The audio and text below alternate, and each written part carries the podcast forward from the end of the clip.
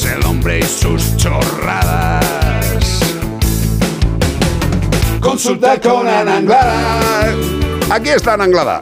Muy buenas. De cuerpo presente, viva y coleando. Qué maravilla. Oye, eh, me cuenta Beatriz Ramos, que es la que especula contigo por las noches, desesperada, eh, de lo que vamos a hablar. Ha- Hay un estudio que además parece que ha sido por casualidad, o sea, un estudio que han visto algo, unos, unos científicos que estaban estudiando, por lo visto, la capacidad de imitación de los cánidos, de los pérridos, de los perros, y de repente dicen, ¿y los gatidos?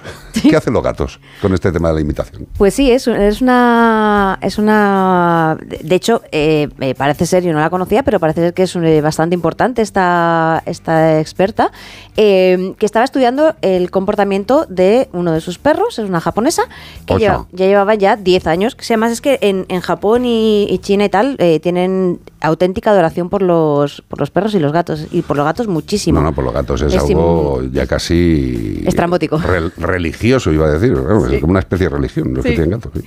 Y, y entonces estaba enseñando a, a su perro, hay una forma que es el eh, ahora, ahora hazlo tú, que eh, les decía, enseñaba al perro, hacía un movimiento, cualquier cosa, tocar una, una caja, eh, morder una, una goma, cualquier cosa, y le decía al perro, ahora hazlo tú. Y entonces eh, el perro recibía ese comando y sabía que tenía que repetir lo que hacía. Y entonces lo probó con uno de, con uno de sus gatos, un gatito de, de 11 años, que mm, sí que es verdad que, a ver, no todos los gatos son igual de, de inteligentes, ni de listos, ni de espabilados. Ni las personas. Ni tampoco, o sea, ¿no? Y sí que es verdad que a veces con la edad también se vuelven un poquitín más menos eh, espabilados también, ¿no? Pero este gatito en concreto eh, tenía bastante afición por la comida y al tener bastante afición por la comida, como cualquiera de los que tenemos en casa, los que tienen más afición por la comida van a hacer más cosas y van a ser más propensos a, a hacernos caso. Sí, Pues digamos que la receptividad por el alimento aumenta. Claro, duda, si me das sí. algo de comer, yo hago, lo que, hago el pino con la nariz. Vamos.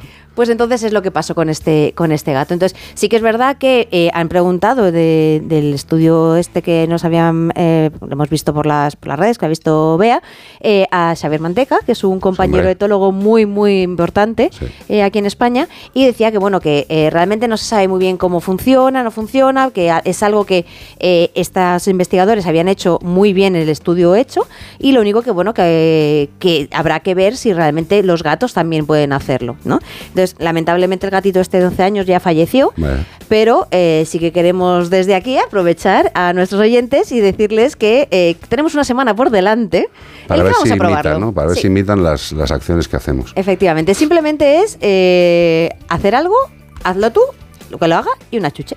Madre mía. A ver, probamos. Madre mía. Dentro de una semana que nos cuenten, a ver qué conseguimos, que sabemos que hay muchos gateros por aquí. No, lo que pasa es que yo estoy viendo a Iván que va al final a, a- a adoptar algún gato y le va a hacer poner la lavadora, tío. Ahora hazlo tú. Pues sí, mira, ayer leí la noticia del gatito que habían rescatado en, en el agua, en el mar, en el océano, ahí en medio del... Y, y me dio cosa de, ay, este lo adoptaría yo tan chiquitito y, y la historia que ha tenido. Y de repente leí la historia final y ponía, y ha sido adoptado por la misma que lo ha rescatado. Digo, qué Claro. bonito, qué Oye, bonito. hay una cosa también, por cierto, el, el gato de la flecha Eso. eh, está evolucionando correctísimamente, estamos absolutamente flipados. Mm, Bueno, pues eso es un milagro y ya está. Eh, pero lo curioso, lo curioso es que mm, s- lo digo al hilo de lo que acaba de comentar sí, es Iván, que yo lo... lo- porque es que sale en las redes un animal que ha tenido un problema, que lo ha pasado mal, y eso lo quiero y salen mundo, sí. 800.000 adoptantes.